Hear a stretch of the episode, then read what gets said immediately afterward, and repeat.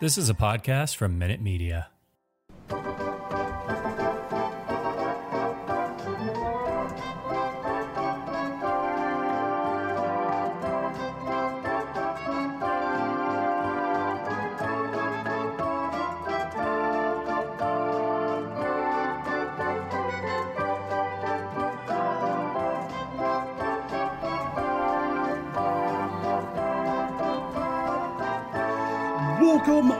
Sox fans.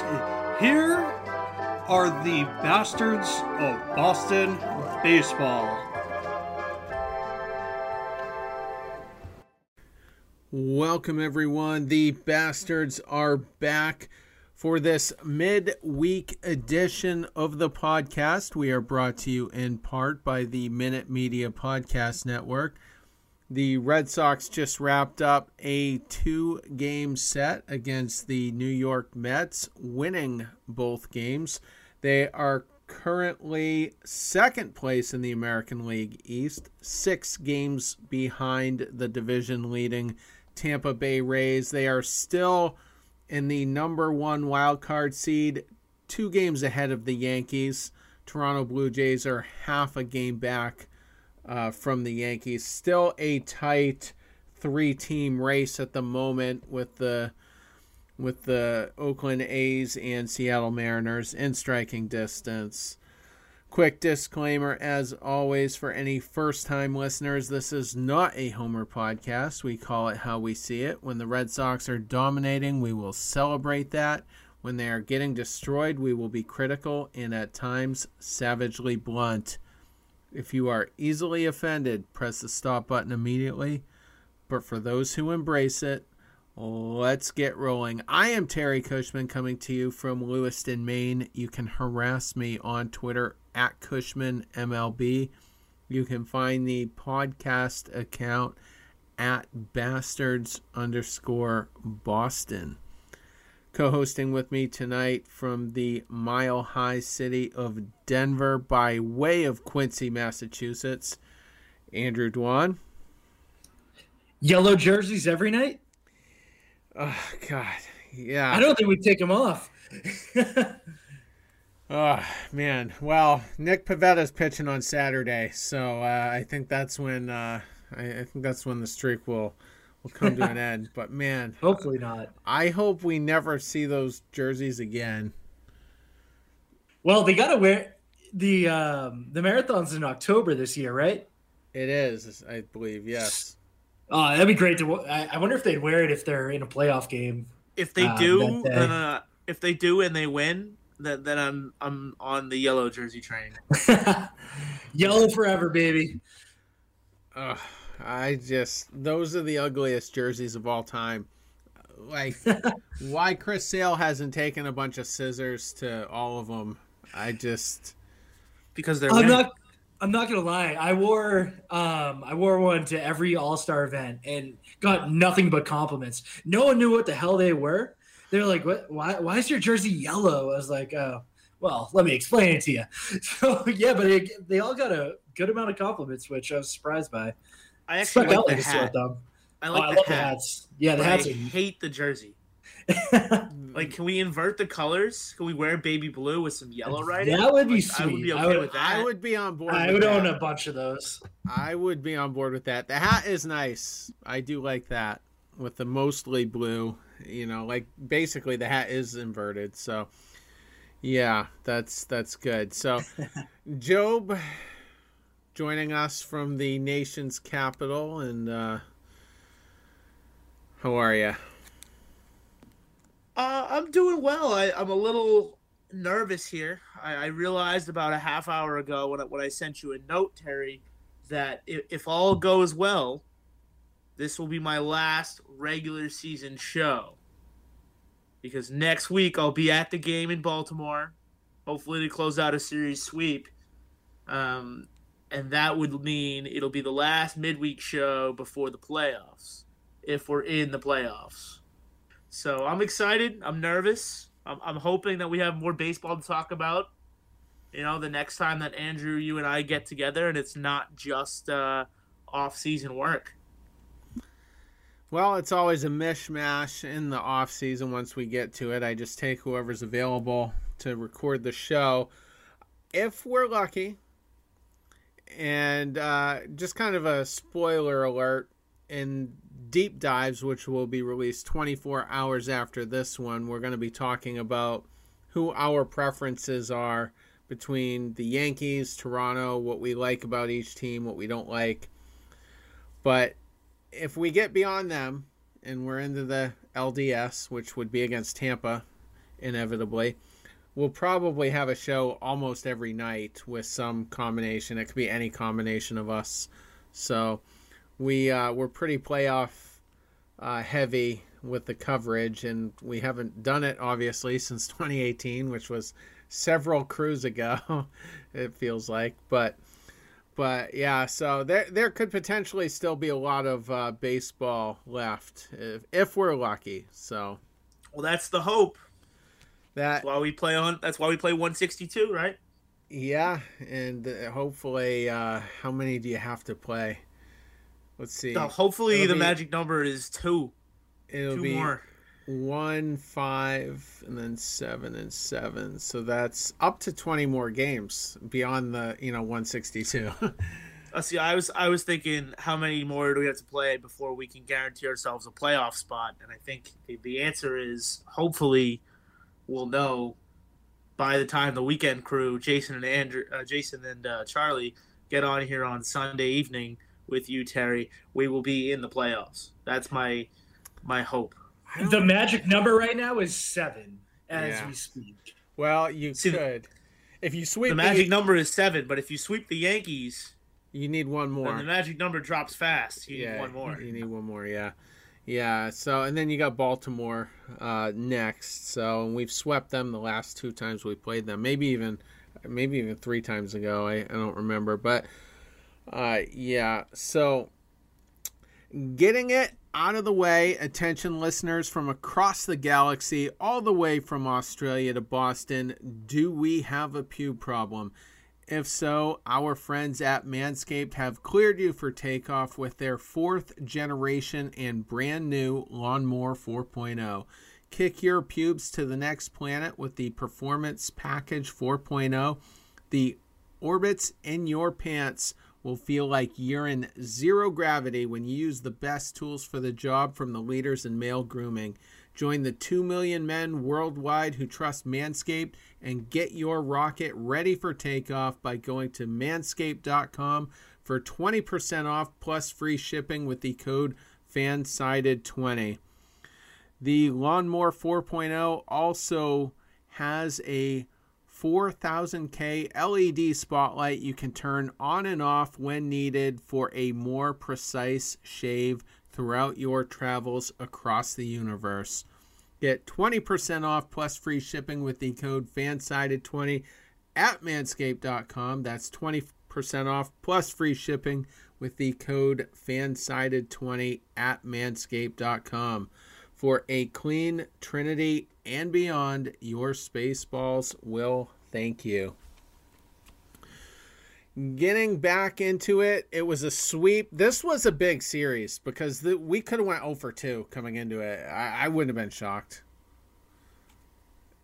I mean, yeah, I mean it's a it's a big series against an opponent who frankly is sliding, but they are a quality opponent. I mean, there's there's no doubt about it. The Mets, when they're on their game, can be dominant. They've just fallen off. Uh, frankly, that organization's a dumpster fire. Um, from the front office to the players. Being a Mets fan has got to be really tough right now because you went from ownership that you hated so much that you forced them basically to sell the team to an owner that you worshipped within two weeks for being willing to spend money. And then the players putting their thumbs down at you and the owner tweeting mean things about the players and the fans and two GMs this season alone. It's it's really just a, a dumpster fire of an organization. Yeah, and with Walker leading off, uh, or not Walker, uh, Stroman leading off this series, he's been really good this year. So he had potential to shut down the Red Sox lineup, and it almost looked like he was about to when Xander grounded into that double play early on in the game. You're like, oh, this could be one of those nights. But luckily they rebounded, and once you won that first one, it was you kind of knew. Yeah, we had the bases loaded there, no outs, and then we don't score, and then Erod comes up, bases loaded, no outs, two of their score. So that it looked like it could have went upside down. Today's matchup with Sale and Walker was obviously favorable, but they have the offense that you know if they show up and we don't, then I I wouldn't have been surprised if we dropped a couple, but but what are we seven wins in a row now going back to Seattle? So I'd love to keep that intact through the Yankee series but what we'll get into that in the tail end of the show. So So Terry, I'm going to be honest here. yep. I did not watch game one until after it finished. And, and the reason being is because I was nervous that Stroman was going to shut us down. And living in the DC area, I have blackout restrictions on all the Orioles games. So I didn't watch that series at all. I was just like, oh, no, it's not worth going upstairs and finding it on cable and all this. So I didn't watch that series at all until the games were over. And so tonight I was like, oh, if I watch and they lose, then I, I can't watch any baseball for the rest of the year. So I'm, I'm feeling really, really relieved right now that they went out and scored 12 runs. Well, yeah, they did. That was 12 to 5 tonight with Sale and then Tuesday was 6 to 3.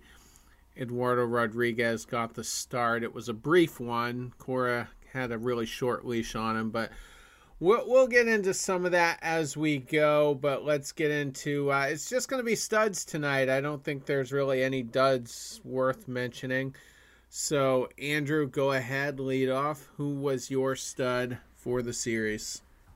It's pretty easy. Uh, it was the yellow jerseys. No, it was the guy that went um, that went four for six in him. Kyle Schwarber, two absolute monster bombs.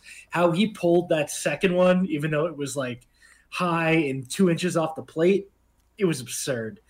The power display he put on tonight was just. I mean, I, I think we were all kind of waiting to see that. That's what he did during that stretch when I think it was in June, when every night he was, you know, just leading off the game with runs in the 10 games. yeah, they were all like 475 foot home runs, and the first one only went 434 today, but it seemed like it went a whole lot further than that. Um, if this is a sign of things to come, uh, the one game playoff gets very interesting to see the positioning of guys, like we talked about at um, last week's uh, deep dive show. Who starts, Bobby or Kyle? If if one of them has to play first, and both those guys are red hot. Um, Bench Verdugo. yeah, I, I, he's red hot too. Yeah, he's- yeah, this is kind Good of a fun problem. I know, right? Uh, we went from not having any first baseman to oh my god, which like a- MVP second half guy do we uh do we bench? So yeah, um, Schwarber gets my uh, stud. What is even close for me? The power display he put on was second to none that I've seen all season. Well, he's five for 10 now against Walker with five home runs. And he has three multi home run games against the Mets this year alone. That's batting practice for Kyle Schwarber. Like, Andrew, you were at the home run derby, right? I was, slightly, yeah. It's slightly over 50% of the, the pitches thrown that are home runs. It's more like 70. But this is pretty close. Like, five for 10 with five home runs. That's like home run derby. I'm so mad he was hurt during the All Star break. That would have been so fun to watch. He's been an absolute stud. He was off the bag today when Sale threw the ball to first. They did not overturn the call down 11 to 2. I think they were like, let's move this game along. Um, so his defense at first still does need a little bit of work, but uh, I, you can't complain when he's going to hit two home runs and two at bats for four RBIs. I don't know why they pitched to him for the second at bat, frankly, knowing the numbers. I mean, at that point, he's He's uh, four for nine with four home runs, and he has one off you already tonight to straightaway center. Why are you pitching to him? I, I don't know. He's he's getting to the point where when you know he's on, you you can't take him out of the lineup. He's one of the streakiest hitters in baseball, granted, but when he's hot, he's one of the best. Well, I mean, he's not all that streaky in terms of getting on base, though. He was four for six in the series, but he drew three walks. You're right, mostly power. His zone recognition has been fantastic. Uh, he takes a lot of walks. In fact, his plate discipline has trickled throughout the rest of the lineup since he came to the Sox, Bobby Dalbec being the most notable.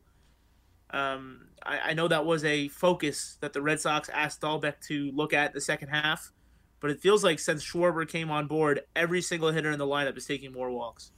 And Verdugo, his uptick coincides with the Schwarber acquisition as well. Vasquez has come on uh, in the last couple of weeks, stringing together some hits. So I, I like Kyle Schwarber, and we've done a lot of talking about middle infielders in the last week and how there's a number of them that could make a big impact for this team, probably most notably Carlos Correa. But does if we bring back Schwarber for four more years, maybe a fifth, I, I don't know if, if he'll command that type of a deal in the offseason, but let's just say four. Are you more or less likely to win it by having Correa instead of Schwarber because I think Schwarber could help you just as much. I don't think the difference. Where's Schwarber playing? Well, I mean, you could do whatever you want with him, especially if JD opts out. So you've got three different positions. So you have three different positions, and that's been an issue to get everybody in the lineup here of, of late. Uh, so my suggestion would be sign him stick him in in left field. If JD opts out, he's a great DH. Uh, he is, because of his plate discipline, one of the more matchup immune guys that you have as far as getting on base. He very rarely gives you an 0 for 5 unless he's got at least two walks. Like you don't, you just don't see five at bats where he's not on base at least once or twice. Um, whereas you get that with other hitters who swing for the fences. So to me, I would sign him in a heartbeat. Uh, I think he adds a lot of value to this team. He makes your lineup deeper no matter what. And, you know, I still think the Correa for Xander move would be lateral, not forward. Andrew, any thoughts? Yeah, I mean, I don't. If the Red Sox go on a deep postseason run and Schwarber's the main cause, uh, I don't know if they're going to be able to afford him, quite frankly, with uh, some of the bills that are coming due with extensions. I would love to see him if it was either. I would I would take him over JD. I don't know. I, for some reason, I got a change of heart with which way I thought JD was going to lean. I, you know, I think he could come back. Uh, I don't know why. It's just been you know, giving me that feeling. It, just walking away from that guaranteed money.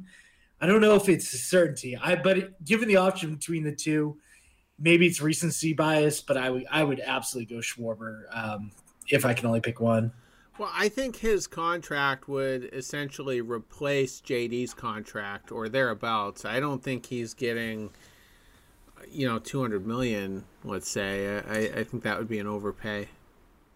I think he, yeah, he'd probably get like four at eighty to hundred, probably. Yeah, yeah, I think that's pretty safe bet. That's about what I'm figuring. So, so that's about what that would do. Is it would take, it would just take the place of JD's current money. But here's something to consider. Here's why I think JD will opt out. He would be leaving 19 on the table and let's just say there's not a lot of interest or his market ends up being lower than what many of us anticipate he's going to do no worse than a Nelson Cruz contract for one year 10 to 12 so he'd probably lose 7 to 9 million but i think he takes that gamble to get a bigger contract. I think it depends on whether or not he wants to be in boston.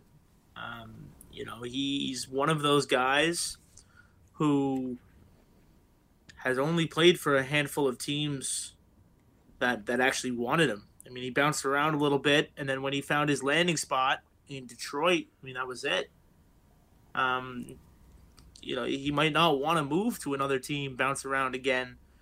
Uh, and if he does want to want to do that, take that risk, I think it's probably a good idea to do it this season with the CBA coming up. I just do. I think with the CBA, everybody's going to get paid.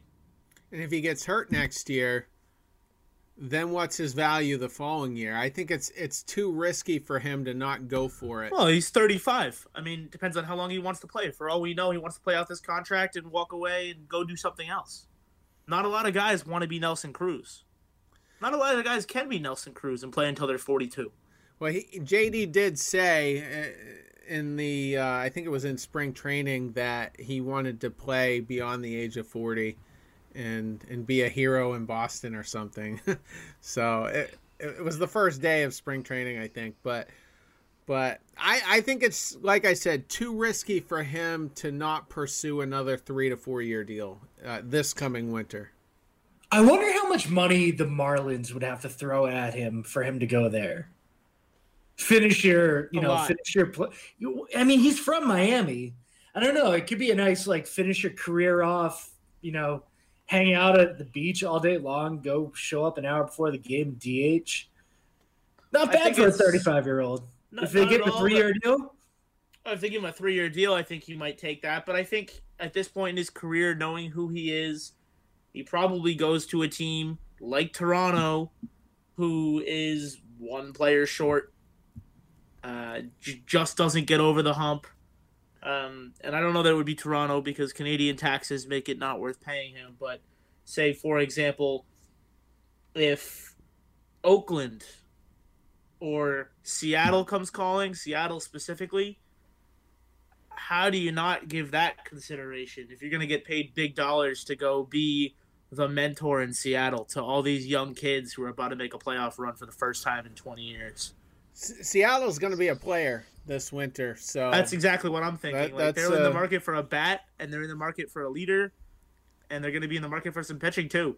Like they're going to be all over the free agency market, and I think for a guy like JD Martinez, come DH for us, teach our young kids how to hit, and be the face of our organization for the next three years, and then walk away and retire. They'll overpay for him. I absolutely think so. I think the Giants could be a fit. He's he's got a little bit of unfinished business in Houston. They DFA'd him. I, I don't know if that's a fit if they keep Brantley and you got I, I don't think he would go back there. I mean, they they wrote him off, and he went on to be a great power hitter for the next ten years. I wouldn't go back there, would you? yeah. And Yordan Alvarez is never going to give up that job. Yeah, He's just that- a monster. That's what I was saying. So I mean, you've got one semi-limited outfielder in Brantley, and then Yordan at DH. So may, perhaps that's not a great fit. But they A semi good fit would be Philly. Like that's a great fit. Go play with Bryce Harper. They're on the verge of, of potentially making the playoffs this year, let alone next year. And we know they love to spend money. Dave Dombrowski is there. He brought him on in, in Texas and in uh, Detroit. He brought him on in Boston. Like that to me just makes sense if the DH gets implemented universally in the CBA. There's definitely a connection. Wouldn't that be weird though? that A, a GM worked for three different organizations and signed the same player in all of them. So Oh, we traded for Christian Arroyo three different times with Chaim Bloom, right? Three different teams have traded for Christian Arroyo. something like that. Chaim. Bloom at the GM. Yeah, I mean it makes sense. The GMs have their guys. Something like that. So let's kind of maybe connect something there. Uh, Job, go ahead with your stud for the series. My stud for the series is going to be Jose Iglesias. Not the flashiest of picks, I know, based on the fact that we scored 12 runs and he didn't have a home run, didn't have that many RBIs. But he has stabilized the middle infield in a way that we didn't think we would have when we lost Christian Arroyo for half the season, basically. We've lost Christian Arroyo for 10 games here, 10 games there. It's now 83 games that we that he's missed this season. Jose Iglesias has become that steadying presence. He was great in this series. He's been great since he signed with the Red Sox. Terry, you tweeted out on the Bastards of Boston account 10 seconds before I tweeted it out. I'd already written the tweet, hit send, and I looked up. It's like one minute ago. Bastards Boston said, Wouldn't it be great if he signed six days earlier? And I'm like, wow, I'm going to be really depressed that he can't play in the playoffs. because he is showing you great defense, great compete, great hustle at a position that he's never played before. He's never played second before. And he's allowing Kike to play center field, so we don't have any wonky defensive alignments with Verdugo in center and errors everywhere. Um, and then on top of that, he's hitting 318 since coming to the Sox. He had another uh, good day today. He had a triple, which was frankly a little bit of a gift. Uh, Pillar of any other year catches that. Um, but great hustle to go to third. Uh, forced his tough throw, went home. He also had a walk uh, before being pulled from the game. I just don't see how this guy got DFA'd from the Angels. I mean, it's not like he was making a lot of money. I just don't get it.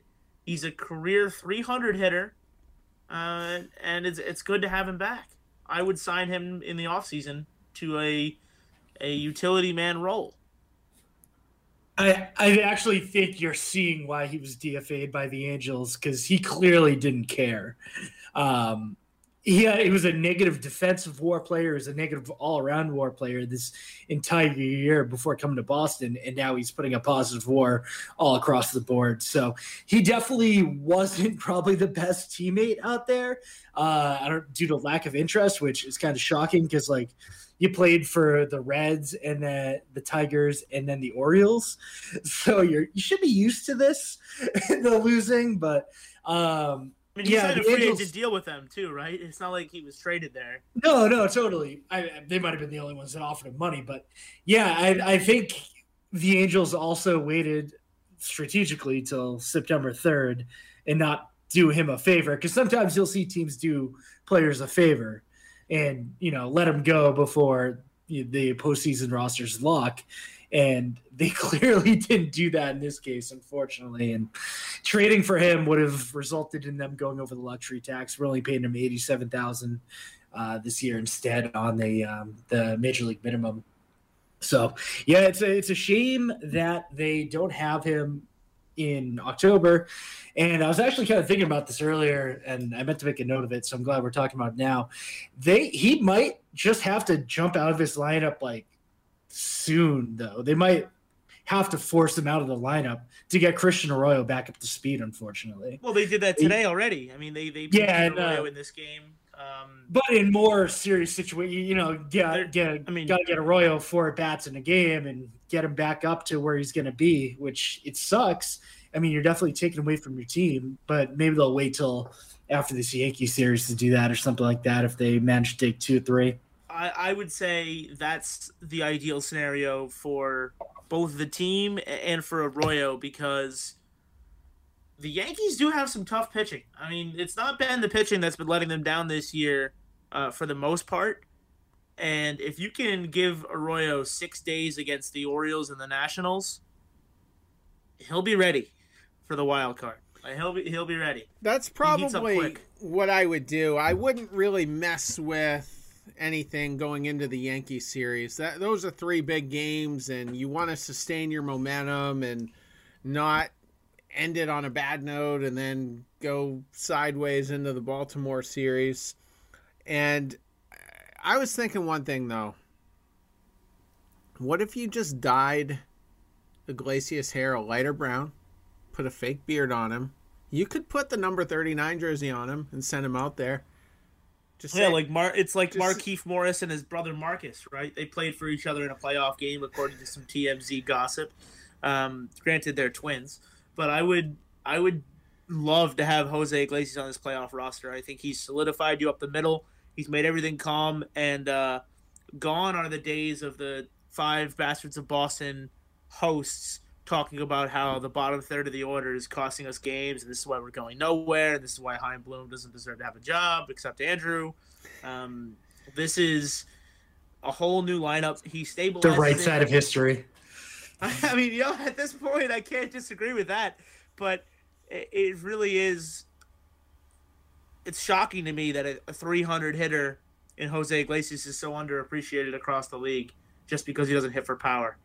well, Andrew, I would. oh, sorry, go ahead. Go, go ahead. Well, I was going to say Andrew made some points with perhaps there there might have been some issues. I mean, he he has had some confrontations with teammates, and he's got a manager in Anaheim that has probably one of the strongest personalities of, of any manager in Joe Maddon. Absolutely.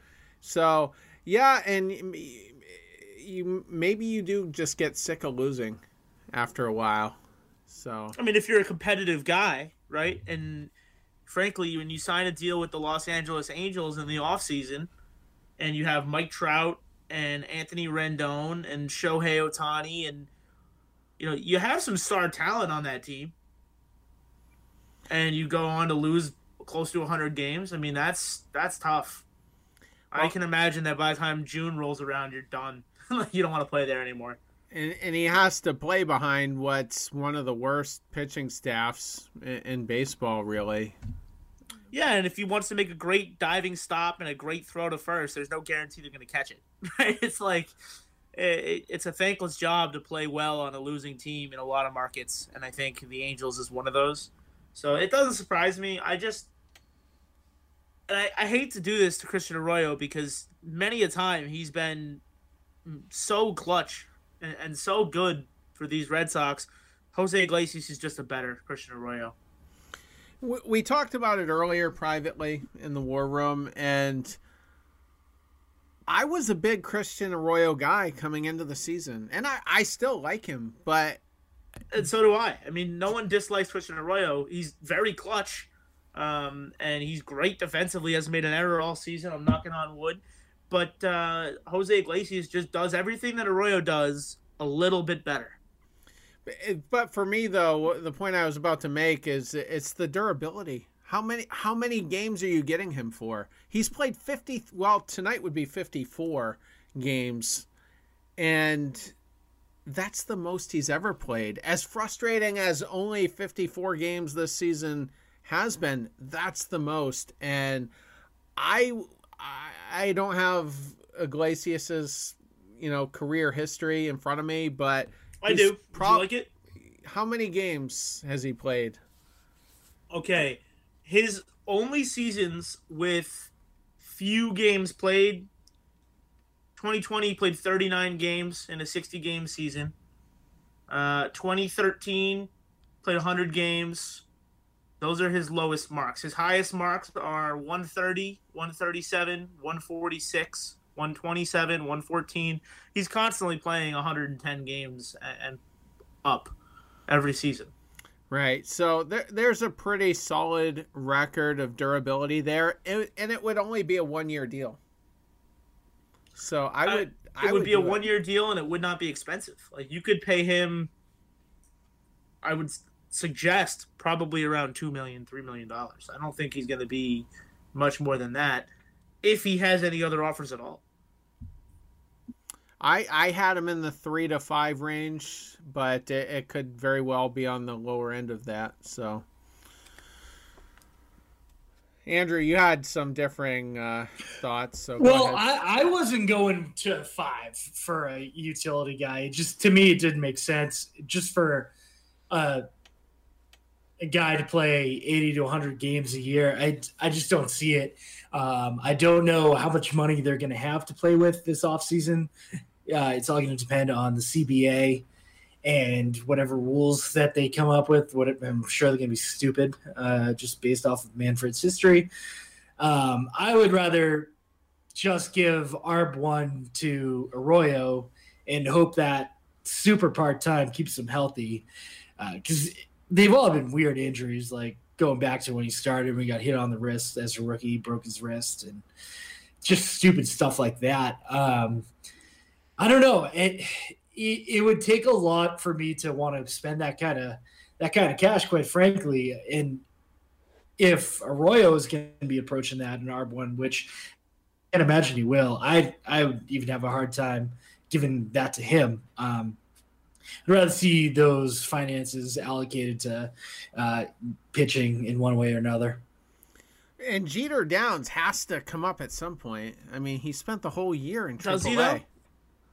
He, did, but he's only had he's he's he's finishing the season strong, but he's only faced uh he's only had eight at bats by guys that are younger than him. He's still really young, and it was an aggressive um, placement in AAA, and it, it's really started. He started to turn a uh, corner, which is amazing. I don't know if he's gonna go to the AFL or or, or anything um, after the season ends, but I, I wouldn't count on him till at least midseason if he's ready. I, I don't even know that he'll play next year. I mean, you look at him and and how young he is.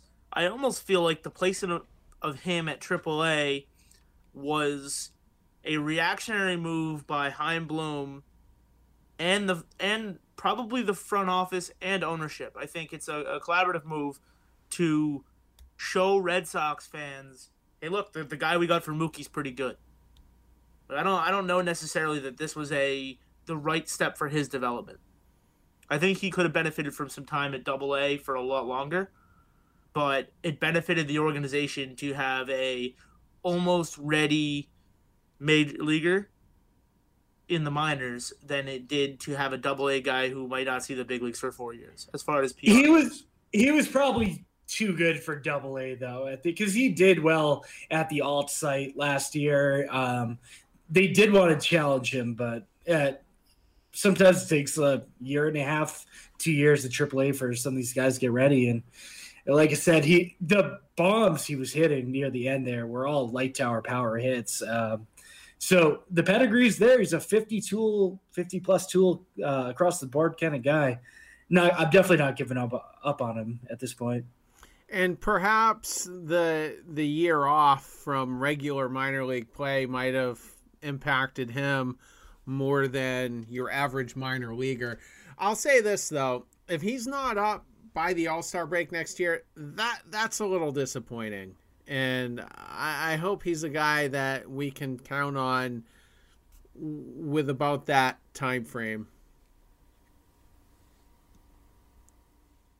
Yeah, it's all going to depend on spring training and how he gets off to a start. Um, I don't know where they'd put. I, if he, where do you play him? Force, yeah, he'd be forcing someone out at second. He's pretty much second primarily now. Uh, yeah, I don't. I'm not too sure. I think the, the the main concern is you have Kike Hernandez for another year, right? On this on this two year deal, you have him next year.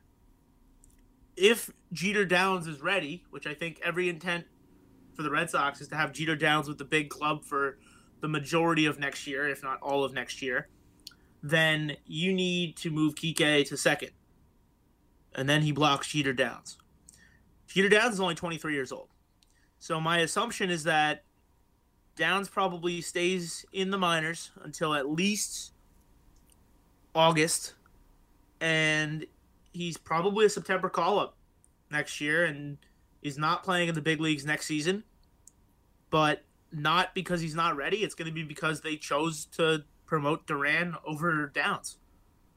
You only have so many spots. Well, I don't think if Arroyo's still on the team, I mean, I'm I'm totally convinced he's going to do one or two DL stints, injured list stints prior to the trade deadline, and and that could be conservative.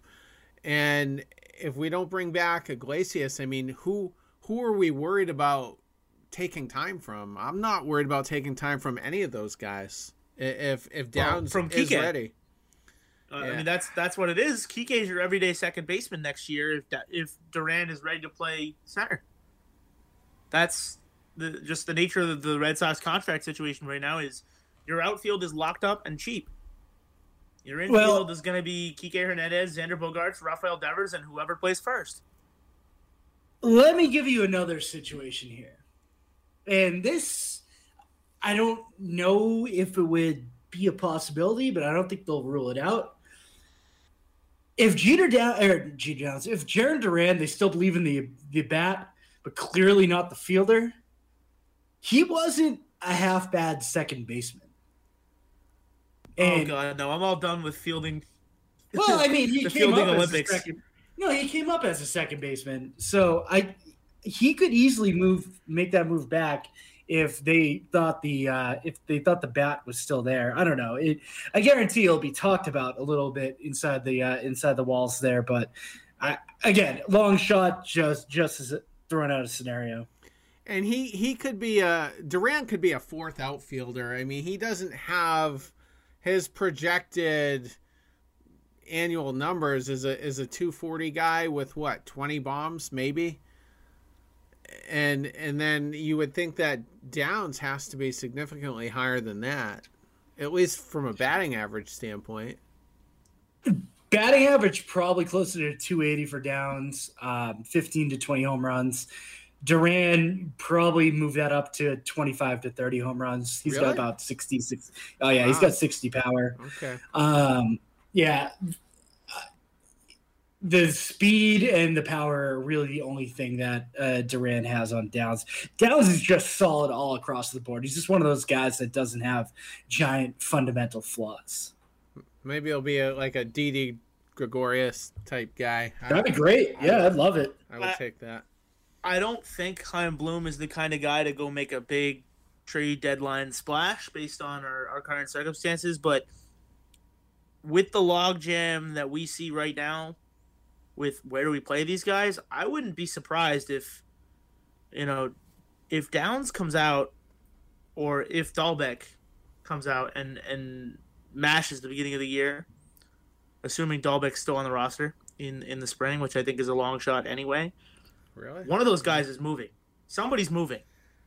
And I I think there's a possibility that you move on from Jarren Duran. Jarren Duran goes to another ball club in, in the majors for some pitching. I think you could move Duran for a starting pitcher, and you could have your lineup be pretty set for the next, you know, the next run at hopefully a World Series championship.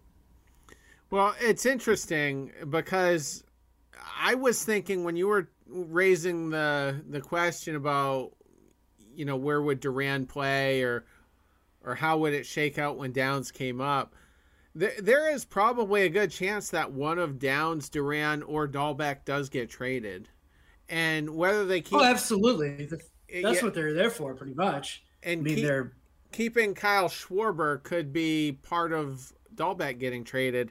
And I mean, I don't really know what I want with Dalbec at this point. I was all for trading him, and uh, Sell, sell, sell, sell, sell, sell, but sell. his value might never be higher. His value might never be higher. That's it, Terry. You know, Mad Money, uh, sell, sell, sell. That's it right here. Sell Bobby Dalbec the day after the World Series to somebody else. Let and let then he turns into. Jeff Bagwell. And if he does, if he does, Then you'll call thing- for it's a Bloom's thing. firing, and I know it. If you if he does, it's a good thing you have Triston Casas, who projects to be a better player What, at that. maybe position. who knows?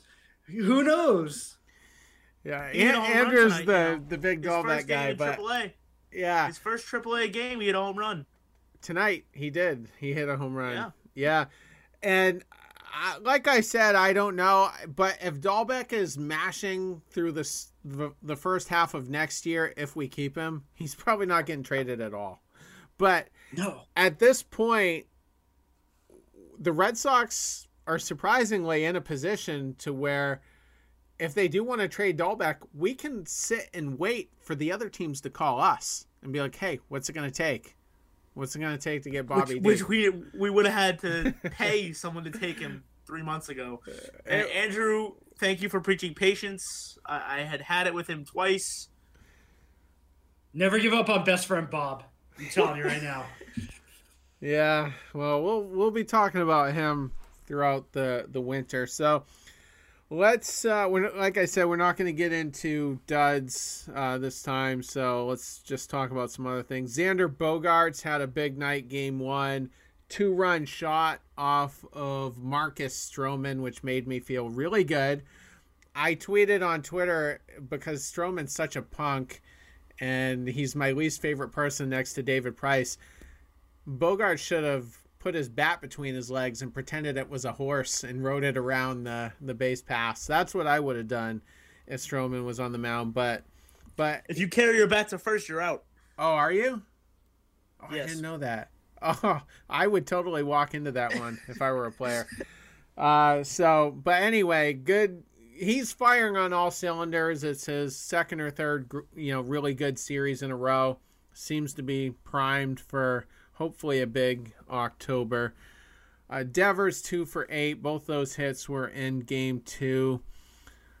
Uh, going down the list, I, I guess that that was about it. Kike though, two for eight, had a home run in game one, drove in a run tonight. Also gunned down. I forget which base runner it was at uh, Two. third base. Oh, he Well- gunned down two. I missed one. Didn't he gun down someone last night too at the plate? Didn't he get someone? Oh, my Uh, of uh, I thought someone got greedy last night, and then tonight he I don't. I don't know someone, about. I don't know about gunned him down. Yeah. I, I think it was a bad base running decision. It was a good throw, but gun, gunned him down. I'm saving for anyone in the Red Sox outfield. Yeah, Like, that- let's like that's put it that way. It wasn't a great throw. It was a good throw. that was the Pete Alonso throw where he was out by a mile, if I'm not mistaken. Is that okay? Yeah. D. DiSarcina shouldn't have even sent him, which is I mean, talk about a third base coach who doesn't know what he's doing. Another error tonight on the base paths. I thought they were the Red Sox for a little while there. The Mets were terrible on the bases in, in both games. Trying to take third on Kike, I actually I understand that one because that was a very deep fly ball. But by the time the third base coach signaled for a slide, he was going to be out no matter what. I mean, you, you got to tell your runner that he has to hustle when these Red Sox are throwing the ball. He, he ran there lackadaisically. He thought he had it like taken, like the throw was going to second for some reason. Maybe It's Kevin not- Kiermaier's still there uh, scouting report Yeah. card too. that was hilarious. He might have. The the thing though, a lot of Red Sox fans might have forgotten about Gary DiSarcina, but he was John Farrell's bench coach in the final year that Ah, Farrell see, managed. I knew I didn't like him. Yeah, Couldn't and tell why, but I knew I didn't like him. here's the other fun fact though: Farrell gets tossed in the first inning of what ended up being the final playoff game for us eh, against the Astros in 2017. So Gary DiSarcina managed basically that full game, and you know, and then we went home. Farrell got fired, and uh, Cora got hired, and, and we changed the name of the podcast. Gary's Gary's got deep ties though. I uh, nothing but respect. He, I think he was a UMass Amherst guy. He was definitely the manager at Pawtucket for a good long while there too. So good to see him uh, holding down, hopefully for a while in the majors. well, that that Mets manager and coaching staff could be in line for a shakeup, unfortunately. Uh, this season, so we'll see. But like you said, he is a smart Hire Theo guy. Epstein. You they know, should hire Theo Epstein, and they should do what the Theo uh, Philadelphia 76ers and the NBA had to do. Like bring Theo should not outside. go there. Yeah, and he won't. I mean, if he had problems with Larry Lucchino breathing down his neck, it's never going to work with Steve Cohen. Could you guys imagine Yeah. if George Steinbrenner had Twitter? oh, Like, I- Joe Castiglione mentioned that tonight on the WEEI broadcast, and I, I had to stop and laugh for like a solid five minutes, trying to think about what the you know whether his Twitter would be as good to to read and laugh about as some of these others. yeah, that w- would have been really entertaining. He he'd be like the Donald J. Trump of uh, Of the sports world, it'd be awesome. world. Yeah, he would. Yeah. All right. So uh, we got a few minutes here. Let's uh, get into pitching a little bit. Rodriguez is going to be your number three starter, whether we like it or not. Uh, didn't look terrible. Didn't look great. Four and one thirds uh, uh, innings pitched, five hits, two earned runs. Did walk three, which is kind of high for him. Struck out five. So He's tipping his changeup. Um, Eckersley mentioned it on the broadcast tonight that he thinks Eduardo Rodriguez is tipping pitches. Uh, and then I went through a little bit of a deep dive uh, into Twitter. There seems to be, and granted, this is fans, right? So we all overreact. fans. loose. I'm, I'm right on the top, but everyone seems to think he's tipping his changeup. If he's tipping his changeup, it explains a lot uh, on those three walks because all three of them were on the changeup. Yeah, he, he did have a problem with that earlier in his career, and it was with that pitch. He's had it multiple times. Yeah. Yeah. he's had that at least twice or three times in his career where he goes through bad stretches, and it's because he's tipping his curve, his uh, changeup, and his fastball is 92, not 98. So he can't always get away with it. Yeah, his changeup's his bread and butter pitch. But Andrew, any thoughts on Rodriguez? This is when he has to come through if he wants to really solidify his spot in that postseason roster. Uh, well, not roster, but rotation. This is it. Uh, this is absolutely his real last chance. Uh, that being said, I don't know who's going to go in front of him, but um, Oh, that's yeah, I, hopefully they have what they need. Uh, is he go? He's going Sunday. I was just Yes, and- about to check that. Yeah. I, I Yeah, he's going front of me. Sunday. He is. Yeah, I think it goes. Yeah, yeah, it goes Nate, then um, Nick, and then Eddie. So I don't know. We don't have the luxury of Garrett Whitlock right now, so we can probably only afford one five inning game out of one of these pitchers. You know, and I'm assuming that's gonna be the middle middle one there out of Nick. So we, we definitely need good Eddie, 2019 Eddie, to show up and just absolutely dominate this team. See, I, I don't know necessarily that we can only afford one five inning game. We do have a, a an off day on either side of the series, right, before and after, and then we face Baltimore. So I don't know that we need him to go more than five, but this could be, you know, uh, the worst case scenario for the Red Sox is we lose the wild card game or don't get in. It's possible still. Well, If- he's he's got good numbers against New York though. So I agree with that. I'm just saying, if, if that were to happen, this would be the last start he could point to when he hits free agency this offseason. To be like, look, th- this is who I am. The big moment. I went out there and shut him down. You got to pay me $30 million a year. So this is the biggest start for him in his career because this is the start that is going to get him his big paycheck or not. I can't Because wait to see you what can't to Bal- his. well, you can't point to. Baltimore. You can't point to Baltimore and say, "Hey, look, I threw six innings against Baltimore," or Washington right now. So next week, as far as his start, isn't gonna matter. This is the highest leverage start he's gonna have as far as what his potential earnings could be until the playoffs. And if we make the playoffs, there's no guarantee we'll make it far enough for him to pitch. I forgot what I was gonna say because I was uh I was a little antsy Some- with it. But Something um, about his salary.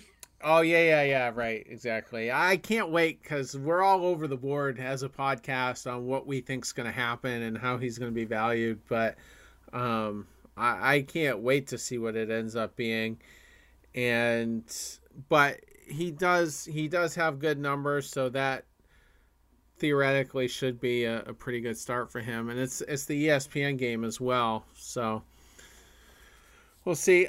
I just want to bring up one other thing. I mean, Ot- Ottavino looked shaky. Barnes did not look good tonight. Uh, only lasted one third of an inning, gave up one hit, walked two, so um, not good. Brazier came in and uh, They should shut him down. cleaned everything up. Yeah, I mean, so we we've definitely got some issues in the in the late innings. But what did you guys think of of Cora pulling Richards last night with one out into the ninth inning? I didn't like that for Hernandez. I think he, I, I, I think he got what he wanted out of it. I think he saw that Garrett did his job, build on that, and wanted to get Hernandez some um, higher level uh, or higher leverage situations because, like Cora said today, we don't have a closer. We're going to take it game by game. Um, who knows? Maybe that will springboard Hernandez into an absolute, you know, run here for the next month, which would be just amazing to watch. Can, can I give you both a heart attack here briefly? Go ahead. the the best pitcher to close right now, if I had to pick a wild card game closer, we have a one run lead, is Garrett Richards. like, oh, it's cardiac arrest, but it, it's necessary. He's been good. He's been good out of the bullpen, He and has I, been. I had a feeling he might be, but um, Darwinzon closed out the game and, and didn't give up a run, but he didn't look sharp. So I I hope he does get sharp and, like Andrew says, goes on that run. But he's he's a little hard attacky for me. I think it was more to get him work than it was anything else or anything negative about Richards. Uh, Darwinzon hadn't worked in a couple of days. They need to find out what you know what our guys can do in big spots, like Andrew said, and you saw it tonight. I mean, for the first the first two bullpen appearances, I'm sitting there going, "Where the hell's the scrubs? You know, why are the good pitchers going into this game? It's it's a laugher." I mean, we're up by ten runs. I I think I said in War Room, you know, in our private message on on Twitter, that I thought they were going to have a position player pitch for the Mets. And then all of a sudden, you've got Ottavino, Barnes, Taylor, Solly Morley. Everyone's getting in the game who's actually a decent reliever. Like this is right now, it's a guessing game for Cora as to who's going to be reliable. Sawamura is not the guy either. He's I trust him. Well, maybe I might trust Matt Barnes less than him, but it's it's pretty close. Uh, let's uh, just go ahead and get into the series. I am going to be at the first two games, weather permitting. It's not looking great those first couple of days. Not looking like a complete wash either. So, um, but don't expect perfect weather. Uh, game one is the marquee matchup that is 7-10 on Friday night. Gerrit Cole versus Nathan Eovaldi. Maybe that's a wild card game preview. I I don't know. Um, but that's definitely a big matchup, and Cole got lit up against the lowly Cleveland Indians over the weekend. So perhaps catching him at a good time, and Eovaldi's owned the Yankees all year. So, how do you guys see it? I, you know, I actually wish that Cole didn't get that beat up um, I, you know, absolutely happy he got a loss, but I don't know. Angry Gerrit Cole, he's probably to have a little more to prove. That's to be a tough one for these hitters. Uh, and as, as we've seen, we you know the Red Sox can put up like 15 one one game, then you know nothing the next. So I am not super hopeful about this one. I do I still respect Cole uh, as one of the best pitchers in the game. So if we pull that out, I'll be happy. It's going to depend on Nate. Um, the lefties are starting to hit in their lineup, and that's the one concern I have with them. I think we lose this game. Uh, I'm a little bit upset that this is probably the game that determines whether or not Gerrit Cole or Robbie Ray is the Cy Young, as far as the voters are concerned because it's high leverage, it's in the spotlight, it's basically Robbie Ray carrying the Jays, and it's Gerrit Cole carrying the Yankees. Who, whichever team makes it's going to have a, a, huge edge as far as which one of their guys gets the Cy Young. But like Andrew said, a pissed off Gerrit Cole is a scary thing. And even though Nate plays with fire, I honestly, I, I would have rather thrown Nick Pivetta in this game and, and taken a loss than throwing Nate Eovaldi, and, and we're probably still going to take a loss. Well, I mean, I'm not going to be the guy that picks a seven game win streak come to an end. I'm just to I'm to ride the momentum and New York did kind of rebound pretty well here against the Rangers over the past few days, but I think the Red Sox are feeling it. I, I think they're firing on all cylinders. We're seeing it with Bogaerts. We're seeing it with Schwarber right now. Martinez has, you know, been pretty reliable. Renfroe in the clutch. I think we can do it. Uh, the The thing that makes me the most nervous is what we were just talking about is the back end of the bullpen. Like I feel like if we're gonna get beat, that that could be where it ends up happening. But I'm gonna say game one's a win for the Red Sox. Uh, game two. Terry is the optimist. It's I'm the homer day. tonight. Game two, which unfortunately I'm gonna be at for this one. originally Saturday was the Eovaldi um, uh, Cole matchup, at least according to the ESPN schedule. But as of this morning, it you know it got shuffled a little bit. But game two Nestor Cortes, who's been pitching very well lately and uh, all season really, a 2.79 ERA against Nick Pivetta, who got absolutely creamed last time he faced New York. I think he lasted one and two thirds innings. So, how do you guys have this one? I the, I can't even get a read on this one. That sounds like such a crappy out. But I The Red Sox I- win. yeah okay. I, then I like your optimism. I I I don't even I can't even figure it out. It's Nestor Cortes. It's like we should hit him. But will we? I, he's so hard to read. Is he going to do that weird crap? I mean, they don't have an amazing history against him. They're only in 250 as a team. They have limited at bats. I think they only have 16 total at bats against him. And we've seen what happens with the Red Sox when they face a guy that they really haven't seen before. They make him look like uh, a Cy Young Award winner each time. But I don't know. I if I'm going to say he lost in game one, I can't see them going uh, two in a row. So, uh, gonna have to pick a win. All right, the Red Sox are going to win this game, and, and here's why. Nestor Cortes in his last three starts has gone six innings, six and a third, and then four and one third against Texas. And he's struck out seven, walked two, a couple of walks against Texas.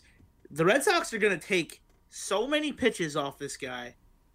They're to get him out of there in, in the fifth or sixth inning.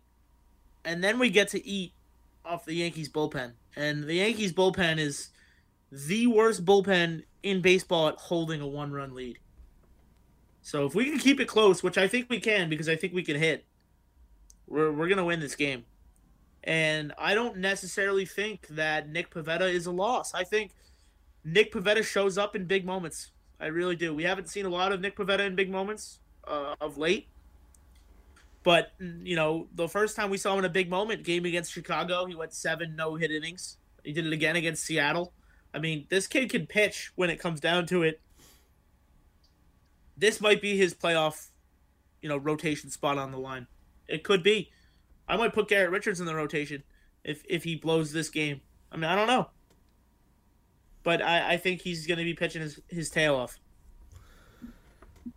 Unfortunately, I'm just gonna. I don't.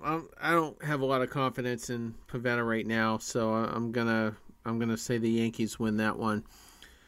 Final game of the series Sunday night: Jordan Montgomery versus Eduardo Rodriguez. Montgomery has given the Red Sox fits throughout the year. We have hit him at times, but definitely a guy who can show up give a gritty performance and and make it a, a tough game. So how, how do you guys have that one? I hate facing Jordan Montgomery. Um, just absolutely despise him. I feel like we never do well off of him. But I already said, and I can't go back on it. I think Erod shows up, so I I like this game for the Red Sox. Eddie's paycheck is on the line, and I think we lose. I think we take one out of three from the Yankees. Uh, unfortunately, in this series, we're still going to have a, a, lead on them in the wild card race because they've blown so many games to terrible opponents, and uh, I think we'll take that maybe one and a half game lead, whatever it would be, into Baltimore and Washington to, to close it out.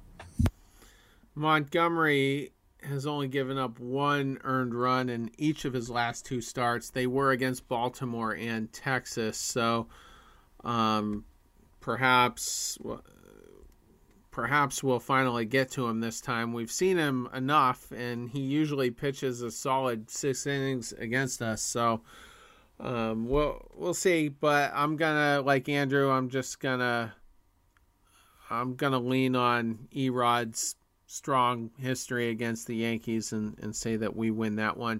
Doesn't look like they're getting Jonathan Loaisiga back this weekend. Uh, Tuesday against Toronto is his projected return date, so that certainly helps us. Uh, Chapman's been struggling a little bit uh, in in the bullpen, so so at least they won't be at full strength uh, as far as their pen goes. So on that, we will wrap 24 hours after this episode, deep dives, we're going to be talking about wild card matchups, what a matchup against New York would look like versus what a matchup against Toronto might look like. So join us for that episode. Everybody have a good end of your work week. Take care.